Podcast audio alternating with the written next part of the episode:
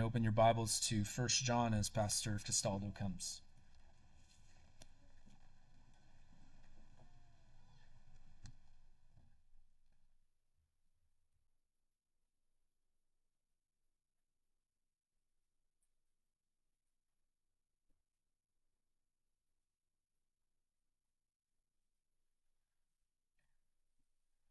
Well, good morning. It's a blessing to be able to continue our study in 1 John this morning. If you're not already there, 1 John chapter 3, starting in verse 13. The topic of the sermon today is going to be faith working through love. Faith working through love. And as we were talking last week, in uh, sorry, last time we were in First John, about there really being two households: a household of God and a household of Satan or the devil. Today we're going to get to look into the household of God. Going to be focusing on the household of God, and so four headings for today's sermon. The first heading is the blessings of God's house. That's going to be verses 13 through 15. The blessings of God's house followed by the exemplar of God's house, verses 16 and 17. And then what it's like in God's house. Commanded to work, that's heading number three. And then commanded to believe, that's heading number four. So now that I trust you are in 1 John 3 and have your finger on verse 13, read with me. Do not be surprised, brethren, if the world hates you. We know that we have passed out of death into life because we love the brethren. He who does not love abides in death. Everyone who hates his brother is a murderer, and you know that no murderer has eternal life abiding in him. We know love by this that he laid down his life for us. And we ought to lay down our lives for the brethren. But whoever has the world's goods and sees his brother in need and closes his heart against him, how does the love of God abide in him? Little children, let us not love with word or with tongue, but in deed and truth. We will know by this that we are of the truth and will assure our heart before him in whatever our heart condemns us. For God is greater than our heart and knows all things. Beloved, if our heart does not condemn us, we have confidence before God. And whatever we ask, we receive from him, because we keep his commandments and do the things that are pleasing in his sight. Let's ask the Lord to bless the reading and teaching of his word. Father in heaven, we thank you for this time and the epistle that your servant John has written for his first hearers and for us, and for all those who put their faith in Christ. Lord, feed us this day by your word. Allow us to see Christ. Allow me to preach Christ and him crucified. Lord, for your glory and our good. We ask these things in Jesus' name. Amen. Well, just by simple observation, a few things we may notice just in this brief section of First John is that the word love is used eight times. Now, that shouldn't be surprising. We've already located John as being the gospel writer of love. He is the apostle of love. He is the apostle whom Jesus loved. Here we see John using the word love eight times.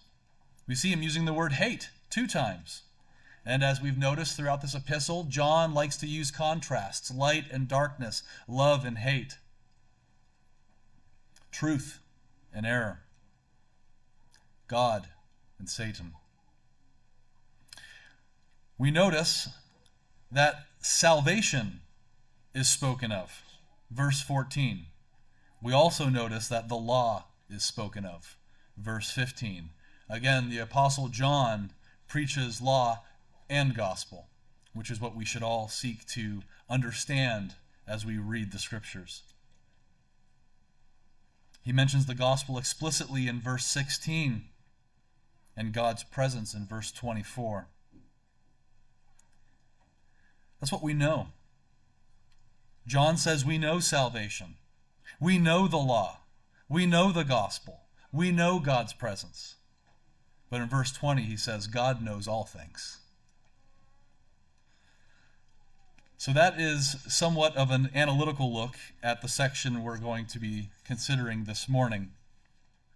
But as we've dis- discussed in previous sections of John's epistle, John is often unpacking in this epistle what he's already taught in his gospel. It seems to me as John is writing First John, he's thinking back over his time spent with Jesus. We saw m- large portions of him reflecting on what happened in the upper room before Jesus was crucified. And we've come also to a section in John chapter 8 where we see a lot of connections. And just to remind us where we've been and where we're going, in John chapter 8, Jesus taught this, and John remembers this, and I believe is continuing to unpack it here for us in his epistle. Jesus is talking to those Jews who believed in him, and certainly there was a mixture of those who believed in him, as well as those who hated him. And Jesus said this in John chapter 8, starting in verse 34 Truly, truly, I say to you, everyone who commits sin is the slave of sin. We've already talked previously in John's epistle how he's given us a forensic definition of sin that it's the breaking of God's law. Jesus continues in verse 35 The slave does not remain in the house forever, the son does remain forever. We talked about the context of these two houses in Jesus' ministry while the Mosaic covenant was still active. And he's talking to those who are in the Mosaic covenant, those Jews who believed in him, and also those who hated him. And he's giving them a warning. He's saying, The slave does not remain in the house forever, but the son does remain forever. There were some of those in the Mosaic covenant who were not in the covenant of grace, who were not truly in God's house inwardly. Jesus continues So if the Son makes you free, you will be free indeed.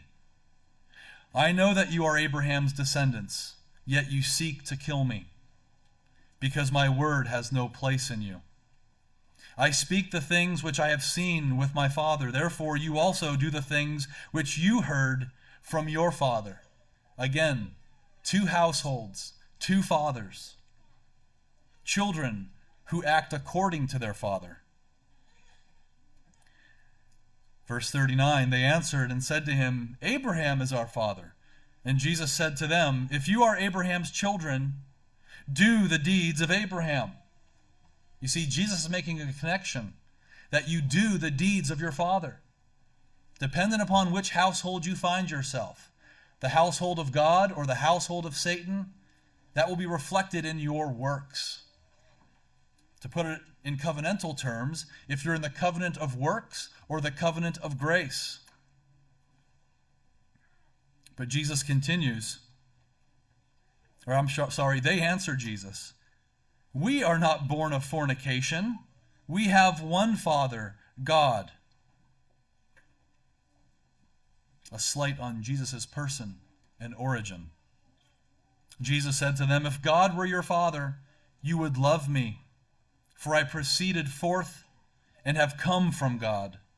For I have not even come on my own initiative, but He sent me. Why do you not understand what I am saying?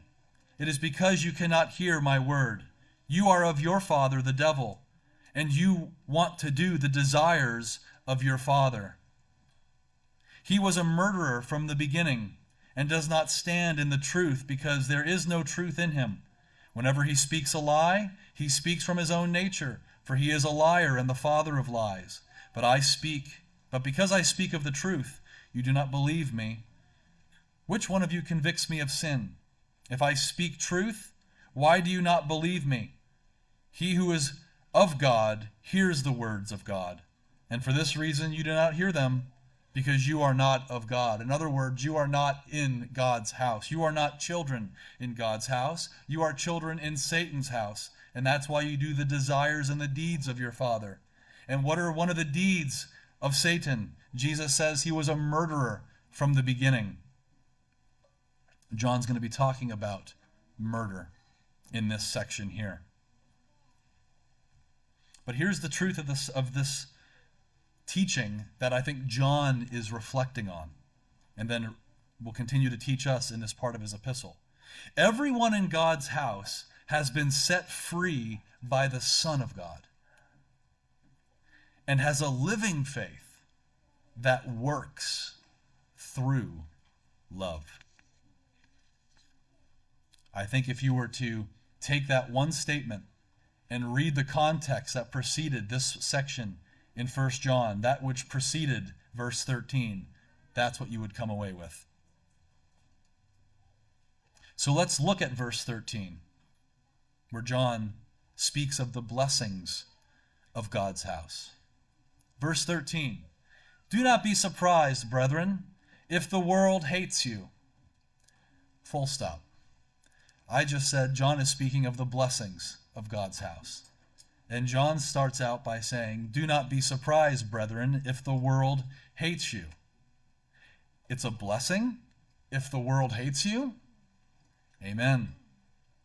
Remember what Jesus taught in Matthew 5, verse 11 Blessed are you when people insult you and persecute you and falsely say all kinds of evil against you because of me. Yes, brothers and sisters, it is a blessing to be hated by the world for Christ's sake. Philippians 1:29 Paul says something very similar, for it has been granted to you on behalf of Christ not only to believe in him, but also to suffer for him. Do you realize that that's a gift from God? Your suffering has been granted to you. It's almost like you should rejoice at your suffering for Christ. And that's exactly what we see the apostles doing in the book of Acts. Peter unpacks it further in 1 Peter 4:14. If you are insulted for the name of Christ, you are blessed, because the spirit of glory and of God rests on you. Take assurance from the persecution that you receive because you name the name of Christ when others, maybe coworkers or family members, belittle you or call you simple minded or ignorant or bigoted because you name the name of Christ. You are blessed, brothers and sisters, because it shows that you are of God. We recall Acts 14:22 when Paul was saying to the Ephesian elders, "Through many tribulations you must enter the kingdom of God." This is the way, brothers and sisters. This is the path into the kingdom.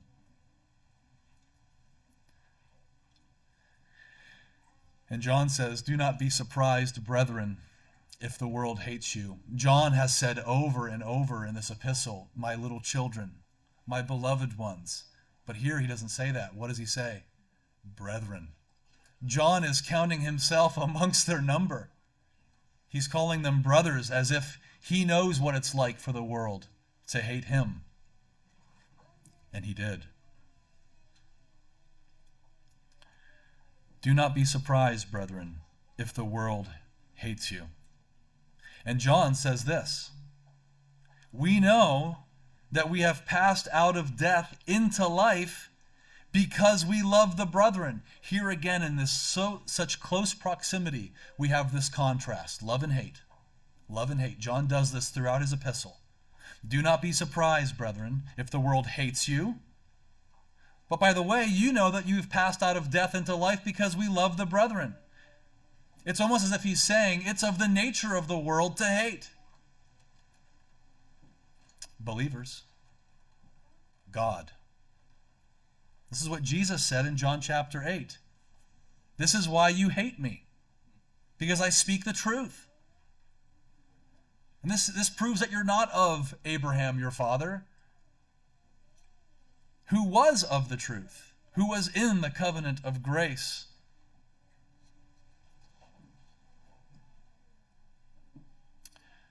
It's almost as if love is the defining mark of those who are in Christ, and hate is the defining mark of those who are estranged from Him. Listen to Richard Alleine in his book Heaven Opened makes this simple statement. Love is to a saint what malice is to Satan. That which gives force to all his acting. Brothers and sisters, if you are in Christ, you have love as the guiding force to all of your actions. And if you are outside of Christ, malice and hate is the guiding force of all your actions.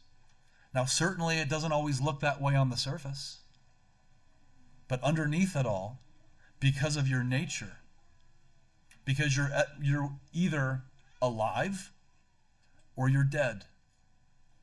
This statement is true. I believe Richard Alleine has it correct. And John is just repeating now in negative terms that which he's already taught. 1 John chapter 2 verse 17. The world is passing away, and also its lusts, but the one who does the will of God lives forever. forever.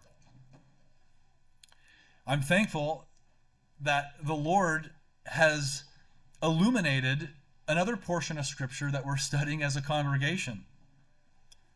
I'm not going to unpack Ephesians chapter 2 in detail because thankfully the Lord has brother Pastor Perkins doing that for us. But I'll just read it and make an observation. Paul says to the Ephesian congregation, And you were dead in your trespasses and sins, in which you formerly walked according to the course of this world, according to the prince of the power of the air, of the spirit that is now working in the son's house, family, the sons of disobedience. Among them we too all formerly lived in the lusts of our flesh. We said last time, we all once were in the house of Satan. We all once were members of a broken covenant of works indulging the desires of the flesh and of the mind, and were by nature children of wrath. Brothers and sisters, again, we have a new nature, a regenerate nature, because we have been taken out of that house and allowed entrance into a better one. But God, being rich in mercy because of his great love with which he loved us, even when we were dead in our trespasses, our transgressions, made us alive together with Christ. By grace you have been saved, and raised up with him, and seated us with him in the heavenly places in Christ Jesus, so that in the ages to come he might show the surpassing riches of his grace and kindness towards us in Christ Jesus. How long will we be on display? How long will the mercy of God reflected in us be on display? In ages to come. For by grace you have been saved through faith, and that not of yourselves. It is a gift from God, not as a result of works, so that no one may boast. This is important because we're talking about works today. What we're not talking about are works that lead to your justification. We're talking about the works that you do because you're in the household of God, because your nature has been changed, because his spirit indwells you. Verse 10 For we are his workmanship, created in Christ Jesus for good works, which God prepared beforehand so that we would walk in them. May we never talk about the works we ought to be doing, because they were created for us. God has prepared them for us beforehand. I would argue before you were born. I believe the scripture argues before the foundation of the world. Why? So that we would walk in them. And there's a benefit to that good work rightly defined by scripture. And one of those benefits, which we've talked about, is the assurance of our salvation. And this is what John is getting at when he says, We know. We know that we have passed out of death into life. Why? What's the evidence? Because we love the brethren. That's a supernatural work. That's a work of God. That's one of the works that God has prepared beforehand that we should walk in them. Why should I love my brother in Christ? Why should I love my sister in Christ? Simply put, because God has prepared that for you, and because you are God's and you desire to please Him from a new heart, you want to. That question, why should I love my brother or sister in Christ, comes from a bitter heart if it comes from a true believer. If it comes from an unbeliever, it's to be expected. But you may ask, How shall I love? How shall I do that? Listen to this from Robert Leighton from his book Spiritual Truths. If you ask, How shall I how shall I do to love? I answer, Believe. If you ask, How shall I believe? I answer, Love. Believe, and you shall love. Believe much, and you shall love much. What a spiritual truth. What a pithy statement. That isn't just an empty pithy statement, but a full one. What's he saying? Think upon Christ. Think about his perfections. Think about his glory. Think about his kindness, his love, his mercy, his righteousness. Think upon these things, brothers and sisters. Meditate upon these things. We're going to be talking in our, in our small groups about self denial. And the key to self denial is this meditate on Christ. And if you do this, if you meditate on Christ in this way, it is a command to love. You will love.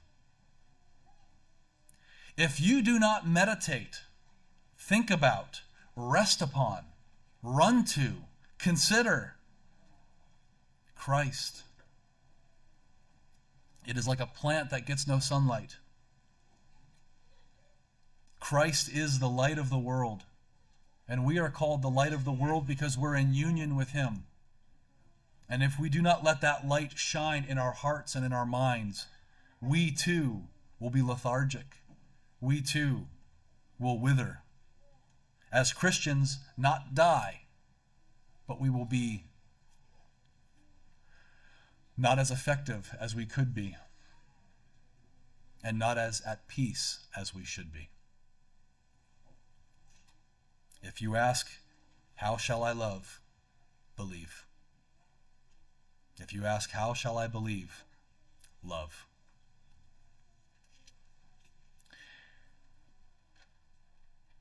Because John says, He who does not abide in, I'm sorry, everyone who hates his brother is a murderer. And you know that no murderer has eternal life. And again, he's speaking to the nature of the unbeliever. He's, he's speaking, I, I, I think he's possibly drawing a beeline to John chapter 8 when Jesus is saying the devil was a murderer from the beginning. And here he says, Everyone who hates his brother is a murderer. What's he doing? He's taking that chief example of Satan and saying, Everyone who is not in Christ, everyone who hates his brother, is just like their father, the devil. They are a murderer. And because we have the law written on hearts of flesh in the new covenant, that we want to believe it, we want to obey it, even the unregenerate know the answer to this. And you know that no murderer has eternal life abiding in him.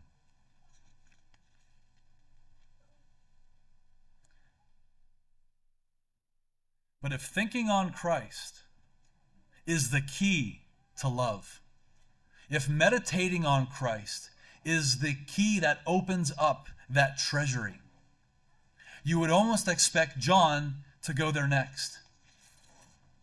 Read with me, verse 16. We know love by this, that he laid down his life for us. That's exactly where John goes to Christ. He wants his beloved children, those who are under his care, those whom he loves, to think on Christ, to believe much so that they love much. And he goes on to unpack it. What does that look like? What does it look like to love my brothers and sisters in Christ? John gives an ultimate example. We ought to lay down our lives for the brethren. John could be speaking of something as simple as a glass of water. If you see your brother or sister thirsty, give them something to drink. If you see them naked, clothe them. If you see them hungry, give them something to eat. Those ring true in our ears because this, these are works that the Lord said would identify those who are truly of his sheep. But John goes above those works. We may say, I can give something to drink, I can give something to wear, I can give something to eat.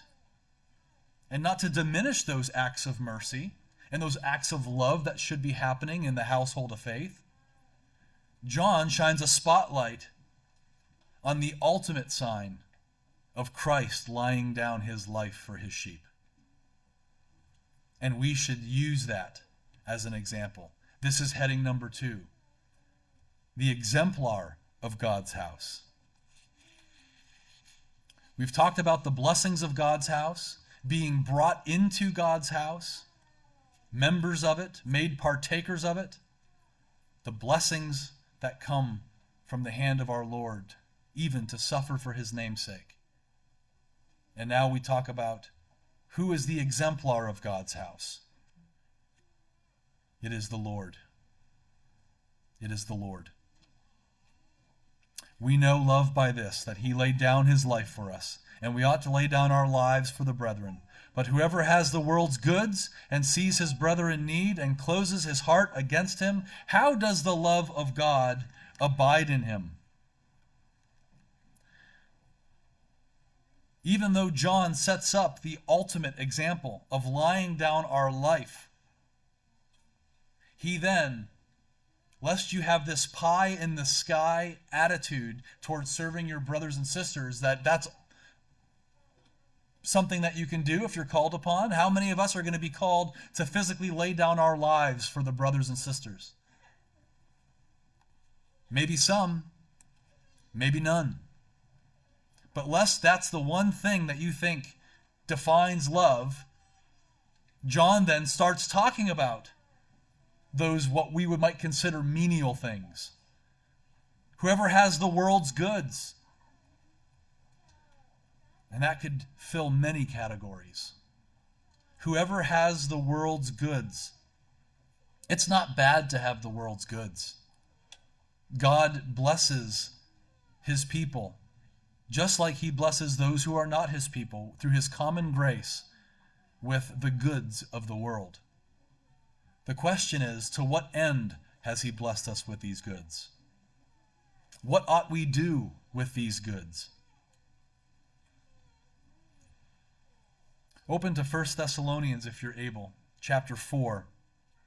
And I believe that the Apostle Paul is saying something very similar and is making the same kind of encouragement to those in Thessalonia as I believe John was making to those in Asia Minor and Ephesus.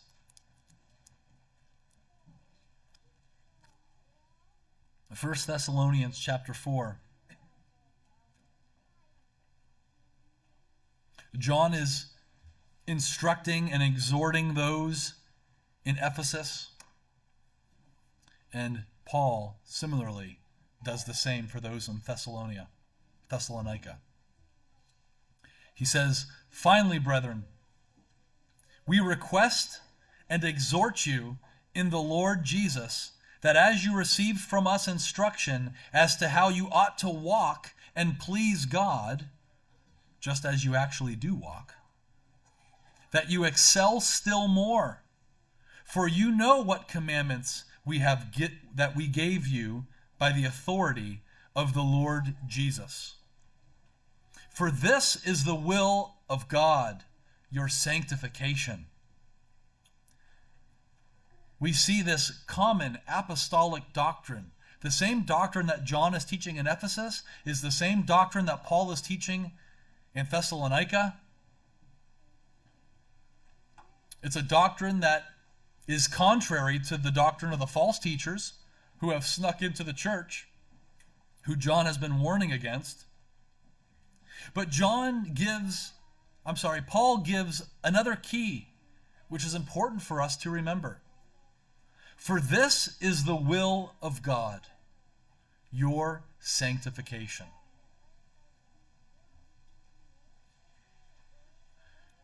Skip down to verse 9. Now, as to the love of the brethren, you have no need for anyone to write you, for you yourselves are taught by God to love one another. For indeed you do practice it towards all the brethren who are in Macedonia.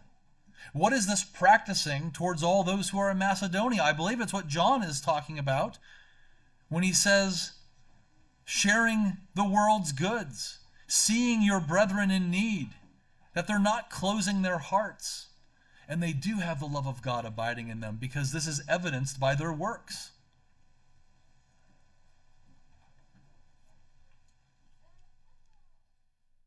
It can be very common for us especially on these matters, to think, what does God want me to do?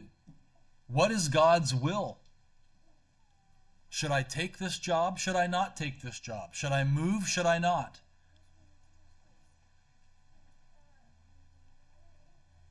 And this opens the door, sadly, to many who listen to whisperings and feelings and they think that it's the Lord trying to tell them something, and they are in bondage to these premonitions that they have.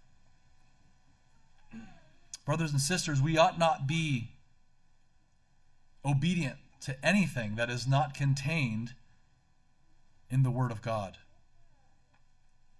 It is the sole infallible rule for faith and practice. I was talking to a, a, dear brother in Christ just the other day, and he was asking me the same thing. Let me explain to you this job opportunity I have. What is the Lord trying to tell me? And I said, Brother, you need to weigh this just like you would weigh it if you were an unbeliever, in the sense that that God brings opportunities to us. And we have to ask ourselves, does this correspond to God's will as He has revealed. What is God's will for our lives? Simply put, Paul says, your sanctification. And if it doesn't run headlong into God's revealed will, then I said, Rejoice, brother, because if you desire it, the Lord gives us the desires of our hearts. The Lord does not give us the desires of our hearts that are not corresponding to his will. But here's the point when our wills correspond with his will, he does give us the desires of our hearts. We talked about the Lord's Prayer this morning in the order of worship. Give us this day our daily bread. Why doesn't the prayer start there? Because it starts here. Our Father in heaven Hallowed be thy name. Thy kingdom come, thy will be done on earth as it is in heaven. And then give us this day our daily bread. Because our desires should be in concert with God's desires. And if God's desires are our desires, He will give us the desires of our hearts. Because His will for us is our sanctification. And in doing all this, looking to Christ as the exemplar, Jesus says things that are very similar. Ask anything in my name, and I will give it to you. And this is what John then goes on to discuss. Verse 18. Little children, let us not love with word or with tongue, but in deed and truth. We will know by this that we are of the truth and will assure our hearts before him. And whatever our heart condemns us, for God is greater than our heart and knows all things. Beloved, if our hearts does not condemn us, we have confidence before God. And whatever we ask, we receive from him, because we keep his commandments and do the things that are pleasing in his sight. You see that explanation that Paul says that God's desire is our sanctification. And the psalmist who says he gives us the desires of our hearts makes sense of this. Whatever we ask, we receive from him because we keep his commandments and do the things that are pleasing in his sight.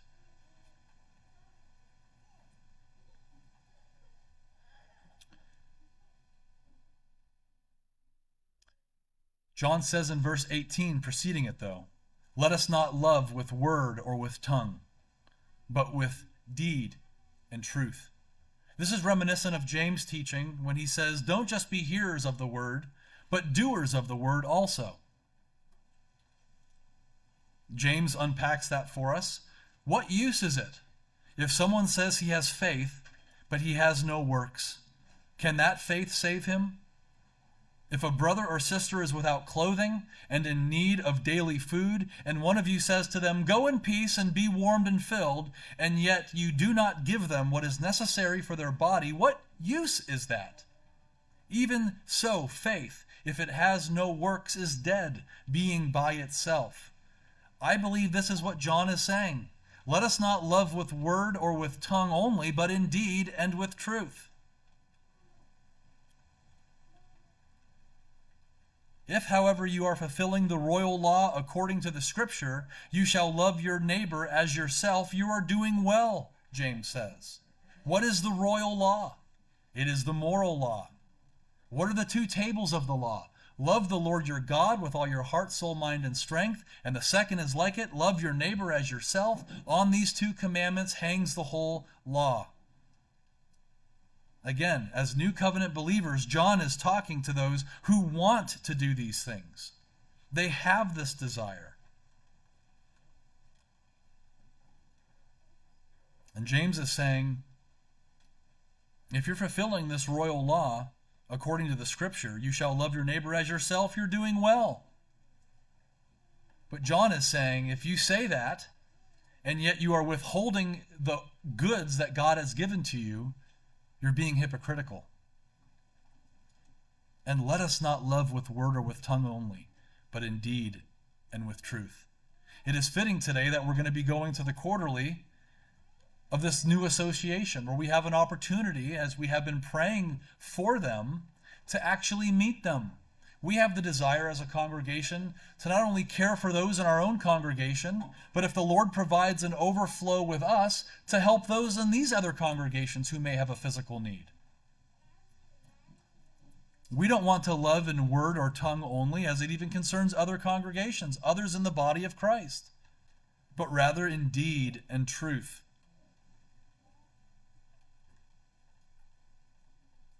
And because we have this desire, and for those of us who have this desire individually, John is saying it's assurance. It's assurance because it proves that we have passed out of death into life because we love the brethren. Jesus is our exemplar in this. Who ought you to look to as an example of serving others? Our Lord Jesus Christ is the exemplar in God's house. Remember in Matthew 15 30, where it says, And large crowds came to him, bringing with them those who were limping, had impaired limbs, were blind, or were unable to speak, and many others. And they laid them down at his feet, and he healed them. The implication is he healed them all. Large crowds. Imagine that. Almost like an assembly line of people coming to Jesus. It's understandable why he would have been exhausted later in the boat when he was sleeping in the midst of the storm. In his humanity.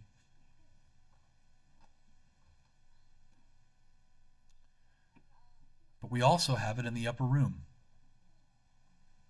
So when he had washed their feet and had taken his garments and reclined at the table again, he said to them, Do you know what I have done to you?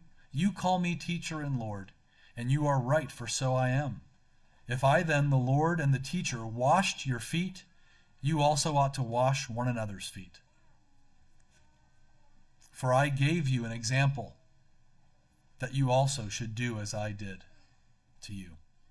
Truly, truly, I say to you, a slave is not greater than his master, nor is one who is sent greater than the one who sent him. If you know these things, you are blessed if you do them. Again, we are commanded to work in God's house, not for salvation, not for justification, but because we are in God's house. By the very nature that we are God's children, God has prepared works for us that we should walk in them. Jesus has promised, Whatever you ask in my name, that I will do, so that the Father may be glorified in the Son. If you ask any if you ask me anything in my name, I will do it. If you love me, you will keep my commandments. Again, we see Jesus saying things that only God could say. This is a claim to his deity. If you ask me anything, not if you ask God anything, if you ask me anything. Why? Because he is God in the flesh. And what fuels this? Love. If you love me, you will keep my commandments.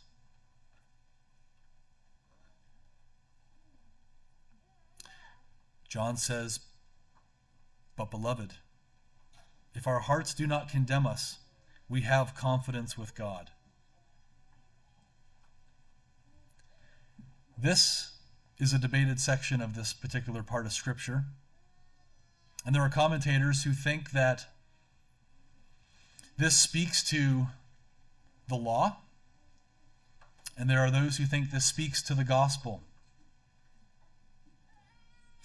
When it says, We will know by this that we are of the truth and will assure our hearts before Him, and whatever our hearts condemn us. And then he goes on to say, For God is greater than our hearts and knows all things.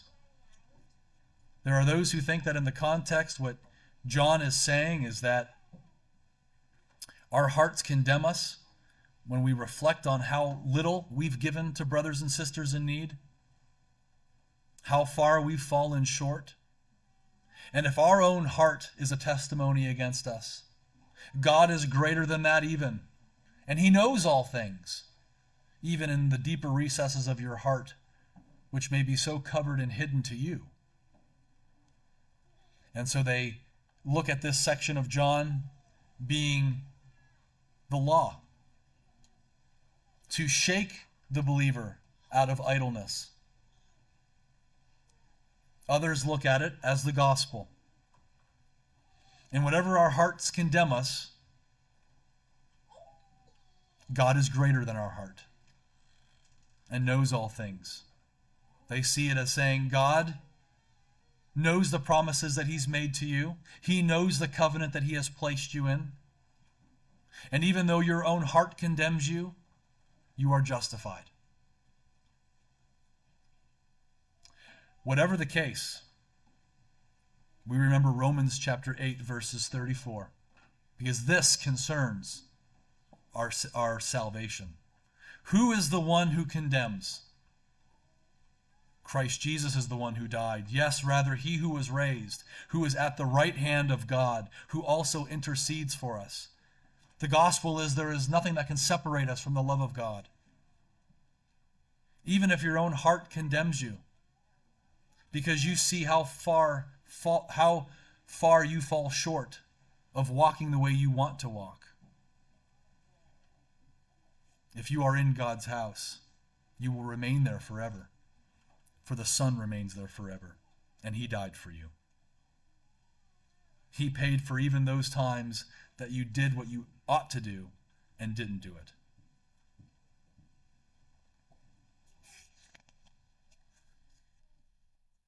Then, lastly, after John gives us a command to work in God's house, he shows that there's a command to believe in God's house. Remember, if we're going to work, what is the fuel for that working? Love. And what is the fuel to love? Belief. So John is making the connection that if we are to work in God's house, we need to love in God's house. And if we're going to love in God's house, we need to believe in God's house. And this is verse 23. This is his commandment that we believe in the name of his Son, Jesus Christ, and love one another, just as he commanded us.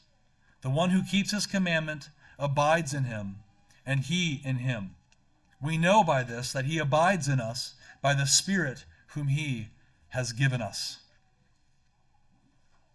This is the fuel in the engine of a Christian that we believe in the name of his Son, Jesus Christ, that we meditate on him and his works and his perfections and his glory. And if we believe much, we will love much. And if we love much, we will keep his commandments, even imperfectly. Because the Holy Spirit abides in us. Christ abides in us. He is working through us. We know by this that He abides in us, by the Spirit whom He has given us. I think in many ways, what John is teaching in this section is what the writer of the Hebrews taught in Hebrews chapter 10. Turn there if you're able with me. This will be in closing. The apostolic doctrine that is being taught across all the congregations of the living God in a singular voice. The writer of the Hebrews says in verse 19 of chapter 10 Therefore, brethren, since we have confidence to enter the holy place by the blood of Jesus, by a new and living way which he inaugurated for us through the veil, that is, his flesh. And since we have a great priest over the house of God, let us draw near with a sincere heart in full assurance of faith. You hear the echoes of John talking about the assurance that we have because we love the brethren having our hearts sprinkled clean from an evil conscience and our bodies washed with pure water. This sprinkling language harkens back to the sprinkling of the blood of the covenant. Our hearts are sprinkled with the blood of Christ. The writer goes on in verse 23 Let us hold fast the confession of our hope without wavering, for he who promised is faithful. There it is. Believe much, brothers and sisters. Believe that there is a new and living way, that Christ is better than the old covenant, that Christ is better than the angels, that Christ is better than the high priest of the Aaronic priesthood. Believe that he has opened a way unmitigated to the presence of the Father. Believe much, and you will love much. Because verse 24 says, and let us consider how to stimulate one another to love and good deeds, not forsaking our own assembling together, as is the habit of some, but encourage one another, and all the more as you see the day drawing near. We ought not to not assemble together or to be slack in doing so because when we come together physically, we see the needs that we each have as brothers and sisters in Christ. We see the things that are lacking. And it's an opportunity for us to show the love that we want to show because the Spirit of Christ abides in us. And because we believe much in this better way. The one who is the way, the truth, and the life. We want to love the brethren. And, brothers and sisters, be assured that if this speaks of you, you are in the household of God. Let us pray. Father in heaven, we thank you for teaching us out of First John this morning, for teaching us these truths, for stimulating us, Lord, to good works by stimulating our thoughts about the Lord Jesus Christ, how he laid his life down for the sheep, and how we ought to lay our lives down for the brethren as a echo, as a response to that which he has done for us. Oh Lord, help us by your grace and your mercy to be stimulated and desirous of meditating more on your Son, Jesus Christ. For what you have done by and for and through him.